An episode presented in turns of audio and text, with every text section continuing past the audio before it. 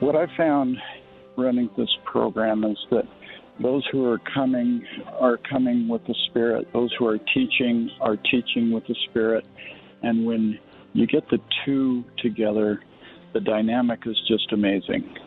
They're all interested, they're all receptive to the Spirit. When that happens, it's just people come away refreshed and feel like they have got instruction that is going to help them and bless them in their life.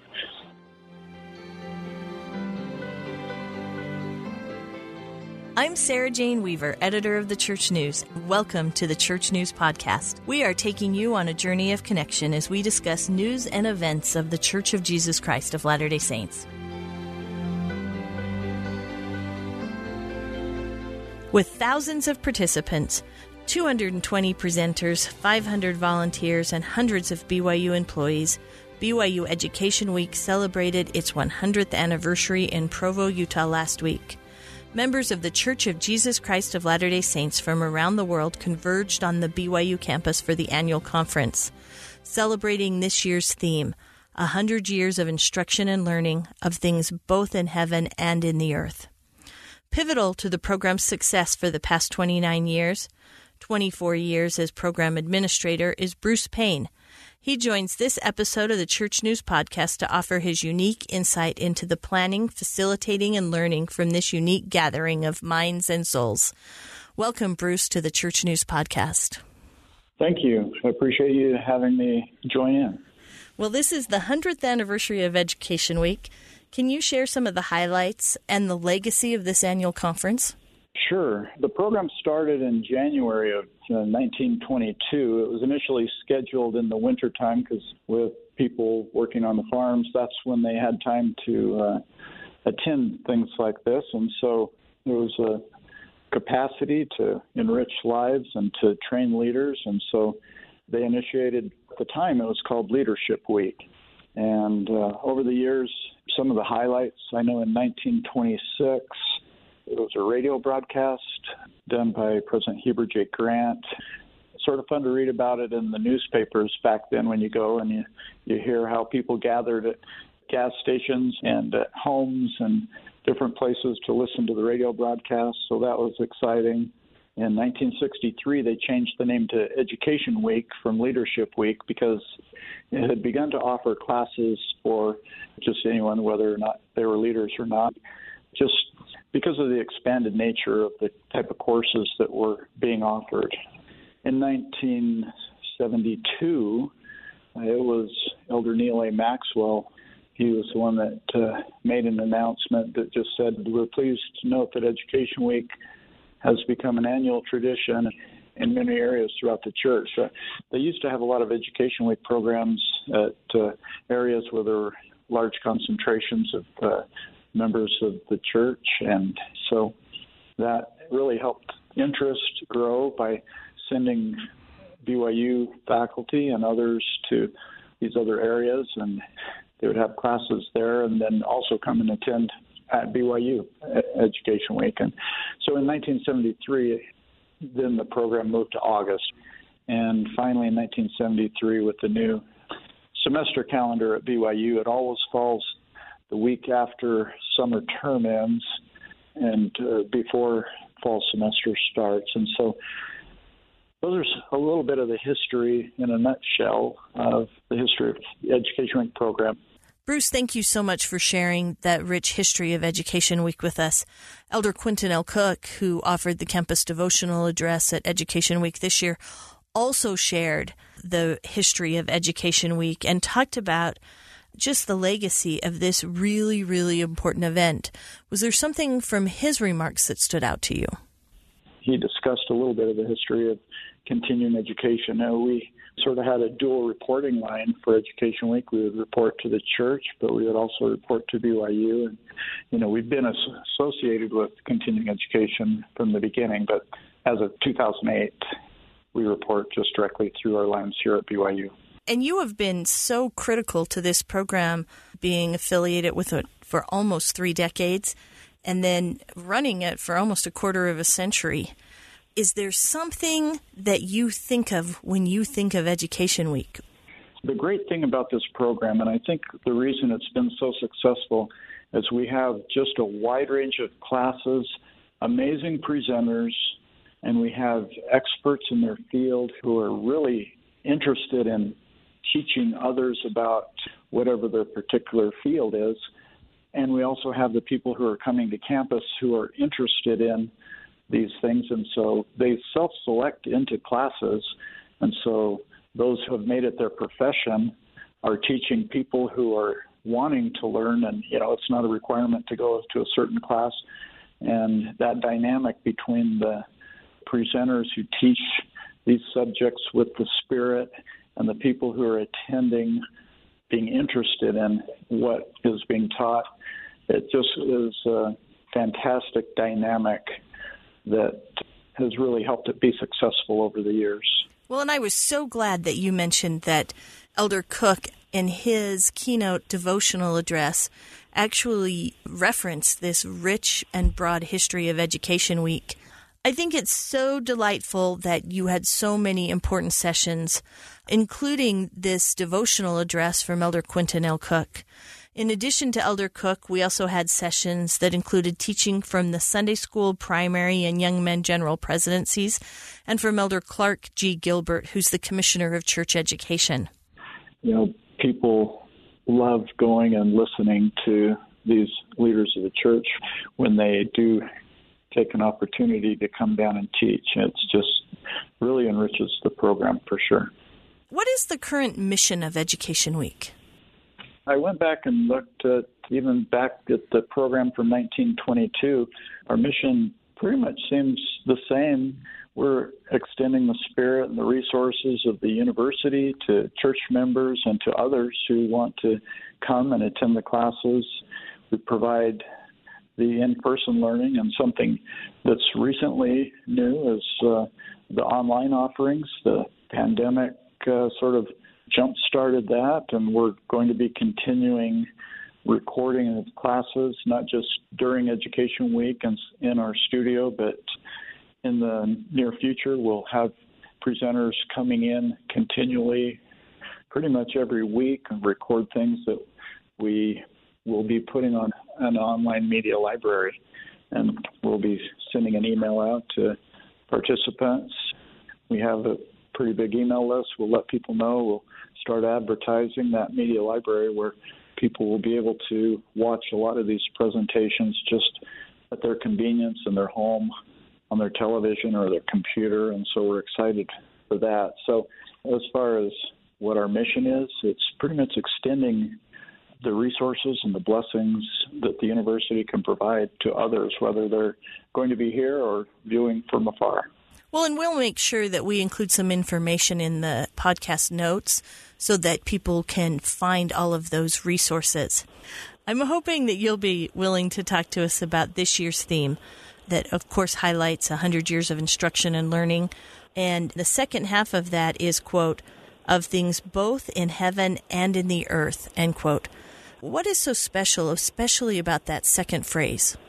Well, when I look back at 1922 and January and read about why the program was established, it was established for the purpose of providing spiritual and academic training to leaders in various lines of community and church leadership. So, when we're talking about spiritual and academic training, I just thought of that scripture in the Doctrine and Covenants 88, verse 79, of things both in heaven and in the earth, and thought it would be appropriate to use for this 100th anniversary uh, because we still are trying to do that same thing to accomplish people growing spiritually and academically. And not necessarily just for leaders. I think it's something that all of us can focus on and grow by focusing on that theme. I want to give our listeners sort of a backstage pass for what it takes to produce and make Education Week happen. How many hours of preparation and execution go into pulling off this conference? You know, uh, as far as hours, that's a little hard to say. We actually start preparing for the next program in the next two weeks. People that are interested in being a presenter at Education Week, there is an, an application process where they fill in an online application. They send in their proposed class titles and outlines. They send a resume, and then we have a team who reviews all the proposals, looks at people's qualifications, tries to see what will be a good fit for Education Week or if we already have certain subjects covered. We traditionally have around 150 to 200 new applicants every year.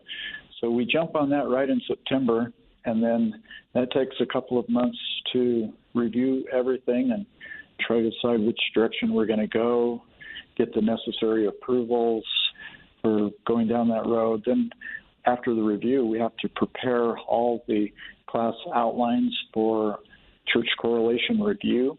Uh, you know, we're very interested in making sure that the things taught at Education Week are doctrinally correct and are uplifting. And so, church correlation, it's great that they help us to review and make sure, hey, if there's anything that we might need to talk to a presenter about or a way of teaching a certain particular topic, that we want people that come to Education Week to know that what's being taught is as carefully as we can reviewed. So that takes several more months just to do the preparations for those correlation reviews. In the meantime, while we're doing in the spring and into the early summer, we're also coordinating with dozens of university departments, whether it be dining or campus housing or building care or university police, uh, the scheduling office. Yeah, there are just so many people we have to coordinate with to make sure, okay, are things lined up or will you be ready to go? Uh, in addition to doing the registrations and the advertising and arranging for hotels for presenters or things like that. It's a year long process. So, as far as number of hours, it's a little impossible to say. We have two of us that work specifically with it all year long, and then we have others in our department that jump in and help as things start getting busy. So it's a year long process. I'm interested in knowing what are your most popular classes? The most popular classes, I think, are some of the presenters that have been teaching for us for years. People, they sort of find the instructors that they like and appreciate and are anxious to go to their classes year after year. Quite often, it is one particular topic. Uh, for example, it might be teachings on the second coming that are people are interested in, or we have a lot of classes that are helping people to be better parents or better spouse. Uh, we have a lot of people who are close to retirement or in retirement, and some of the financial classes on retirement are very popular. And we have such a wide variety of classes that these people will go to. They sort of pick what's of interest to them. And so, as far as which ones are most popular. You know, often doctrinal topics are of great interest to people who are at Education Week. They love the deep insights and something that can give them just an added measure of knowledge about a particular subject and grow in their spirit and testimony in that way. And I think it's interesting that the presenter is just half the equation. You know, for me, I have spent so many years writing about Education Week. So this week in August every year is something that just draws me to the BYU campus like so many other people. One of the things that I personally love about it is it also draws my family from across the country. So I am never at BYU Education Week when I don't run into a cousin or to a friend several years ago, I had a most special experience where I ran into a former BYU roommate who I hadn't seen in 20 years, and we were able to reconnect. And it was such a divine signature for me to find someone that had meant something to me and then be able to share an educational experience with her 20 years after we had been studying on the BYU campus together as undergraduate students. BYU Education Week has to draw people from all over the world who are eager to learn, who prepare to learn. What is it that makes the audience at Education Week so special? I think what makes them special is their desire to learn. When they are here and in between classes, you see them scurrying from one class to another, to another, to another. They're just excited. We have people explain it to us quite frequently. They just say, you know, it's like coming and drinking from a fire hose and not just on one particular topic but it gives variety and so it makes the day go quicker. You know it's not like you're learning one particular thing. And so we generally have people from a dozen or more countries outside the United States. All 50 states of the United States are generally covered as far as the number who's in attendance. And you get all of these people who are wanting to learn, and whether they're in class learning from the instructor or talking to someone in line, they make friendships. It's great to get back on campus, whether it's nostalgic to be here again after so many years of being away or whatever it is. They love the fact that they can come to BYU and learn and create friendships and just experience all BYU has to offer. That's what people seem to really enjoy about Education Week. You know, I do want to talk more about the preparation of both the presenter and the participants. What is so important about coming prepared to learn? What I found running this program is that those who are coming are coming with the Spirit. Those who are teaching are teaching with the Spirit. And when you get the two together, the dynamic is just amazing. The experts are teaching what they know. They all love that subject that they're discussing in that class. They're all interested. They're all receptive to the Spirit. And when that happens, it's just an amazing combination. People come away refreshed and feel like they have got instruction that is going to help them and bless them in their life.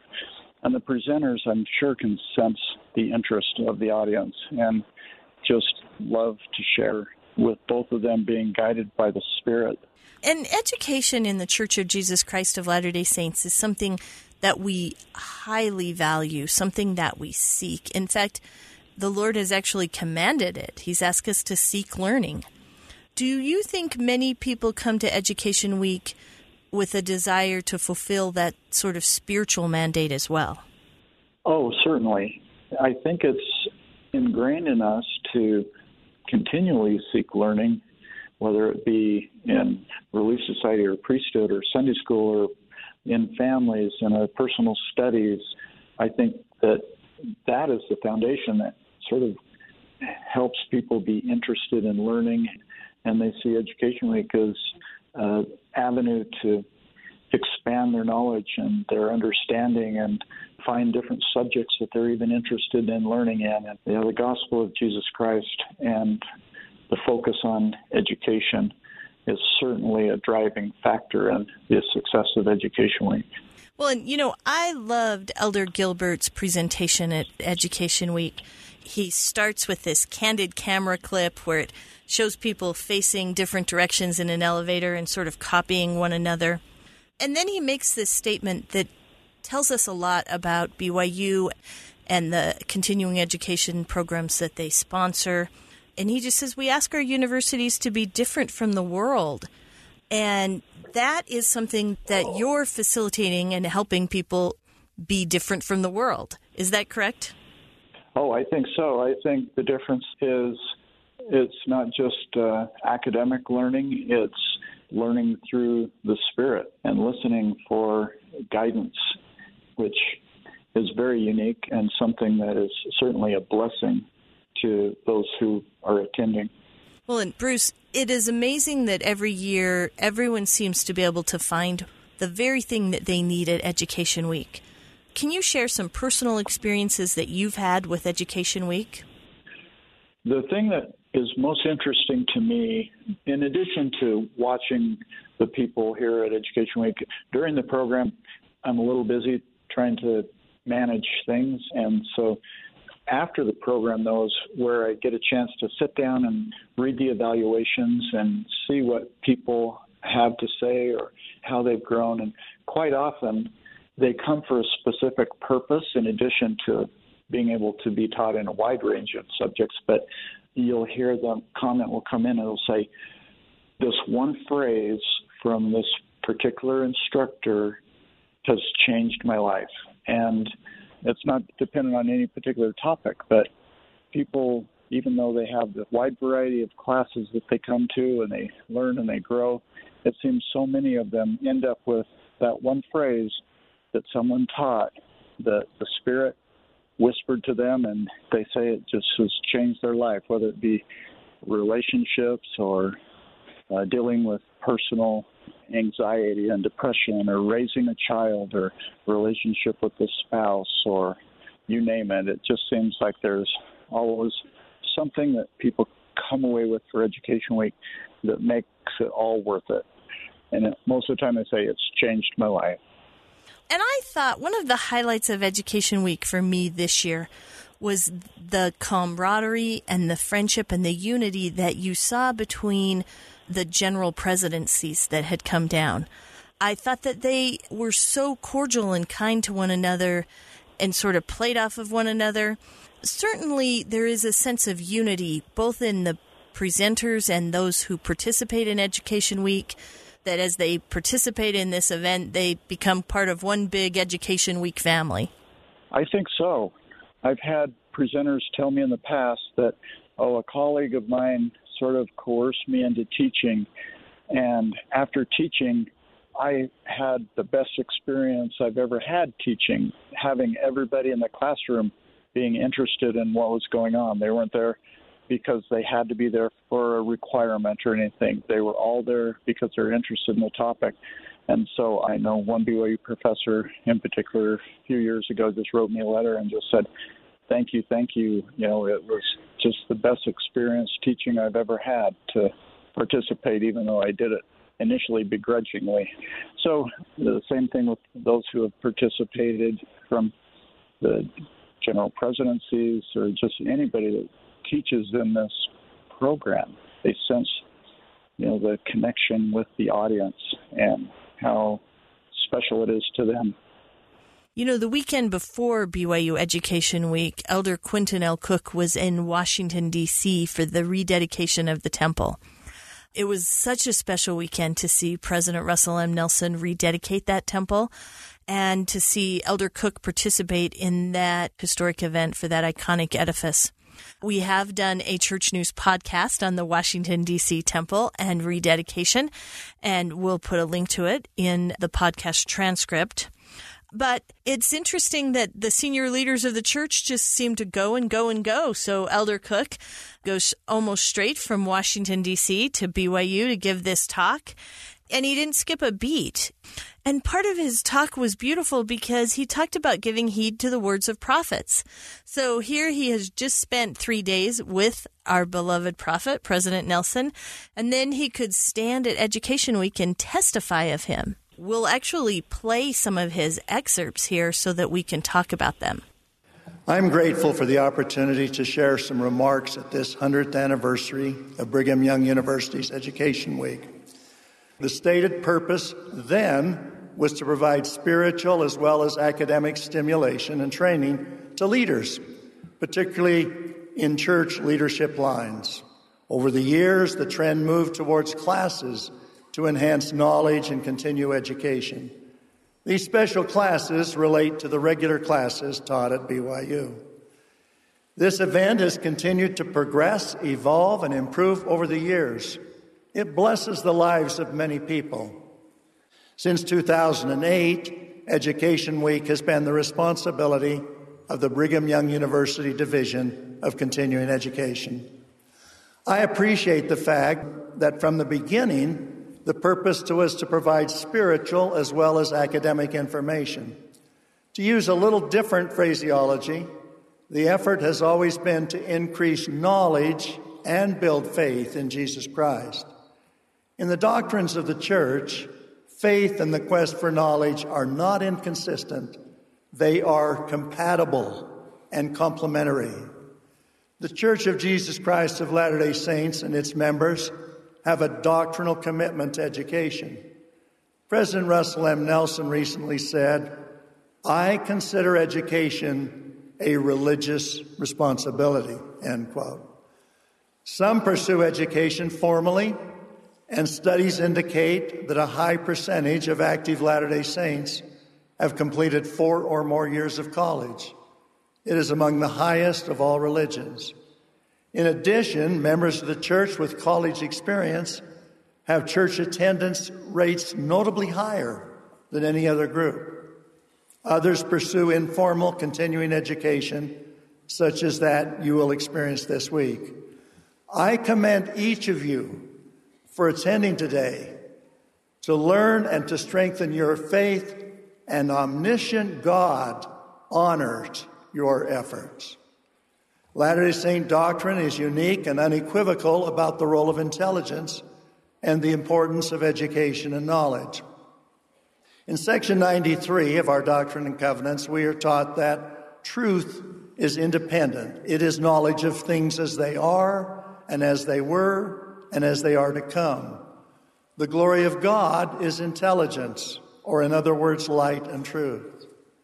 Exercising our agency to receive truth and light is essential. My purpose today is to examine certain knowledge through the lens of revealed doctrine. My emphasis will be on doctrine and initiatives that have been provided by some of the presidents of the church over the last 100 year period. The doctrine I have chosen is significant in that it provides an immunity to protect against specific challenges and evils, not only for the times revelations were received, but also to protect future generations. Interestingly, the Book of Mormon also fits this description. Written anciently, it provides immunity for our day. Convincing people to adhere to the commandment is an age old challenge. The natural man is an enemy to God. There has always been opposition in all things.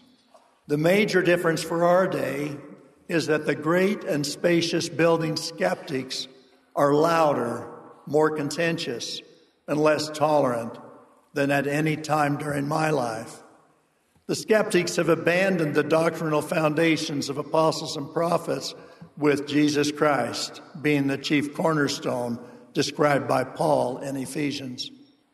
There have been times in the past when the vast majority of people understood and acknowledged that they would be judged by obedience to God's commandments, not to the prevailing views of, or dominant philosophies of the day. In this intense social media fueled world, many seem more concerned about being mocked than about being judged by God. Many people mistakenly conclude that there is not a moral, righteous standard to which all people should adhere. My counsel today is to give heed to the words of the prophets. I believe the immunity and protection that will come from making our homes sanctuaries of faith and fully implementing home centered, church supported religious observance may be among the most important of the last 100 years. I believe future generations will be blessed by this revelation and that it will be a seminal instrument in helping to build faith in the Lord Jesus Christ. My purpose has been to examine worldly knowledge through the lens of revealed doctrine. These doctrines have and will continue to provide an immunity to protect against specific challenges and evils, not only for the times the revelations were received, but also to protect us in our day and for future generations. We would be wise to always measure the knowledge we seek through a doctrinal lens. President Nelson has taught us that doctrine and true knowledge will ultimately support each other. That is why faith and the quest for knowledge are not inconsistent, but are completely compatible and complementary.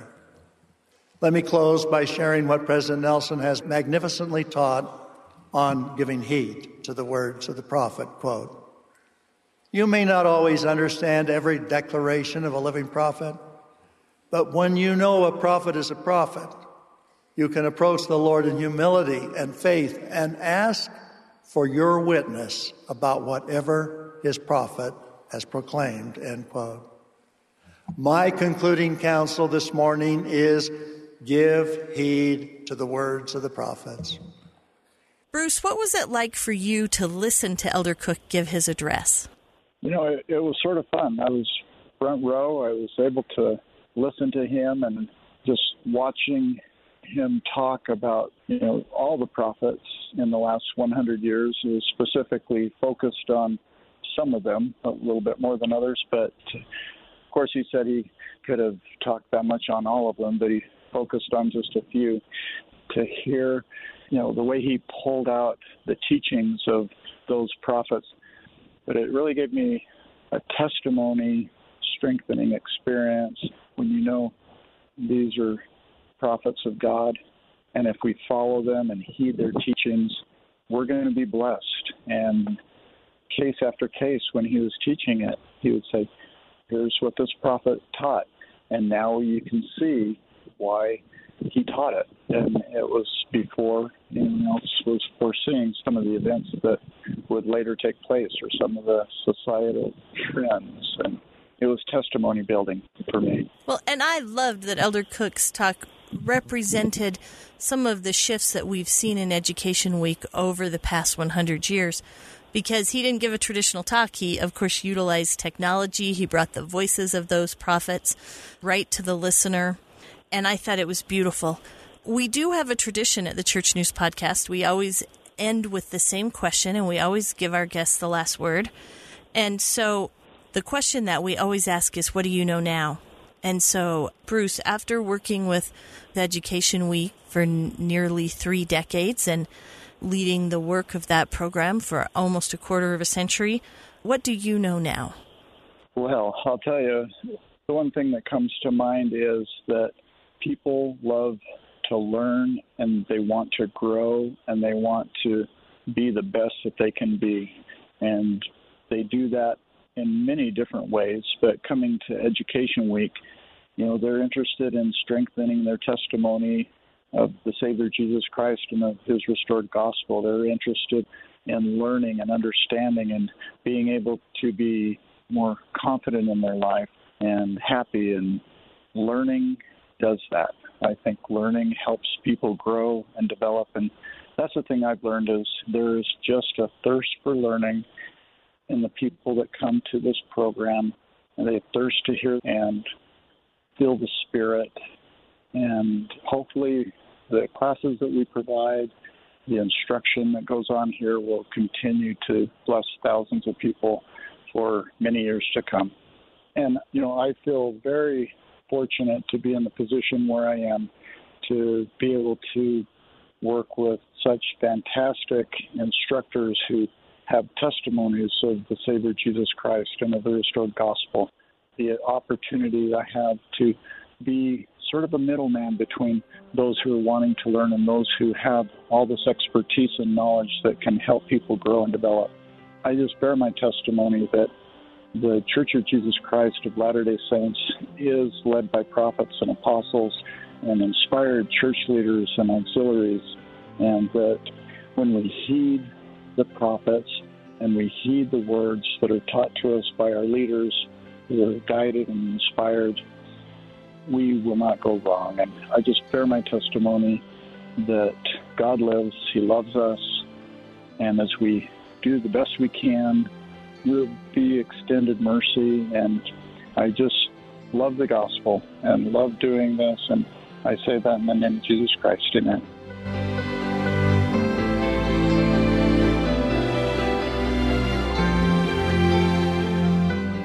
You have been listening to the Church News Podcast. I'm your host, Church News editor Sarah Jane Weaver. I hope you have learned something today about the Church of Jesus Christ of Latter day Saints by peering with me through the Church News window. Please remember to subscribe to this podcast, and if you enjoyed the messages we shared today, please make sure you share the podcast with others. Thanks to our guests, to my producer, KellieAnn Halvorsen, and others who make this podcast possible. Join us every week for a new episode. Find us on your favorite podcasting channel or with other news and updates about the church on thechurchnews.com.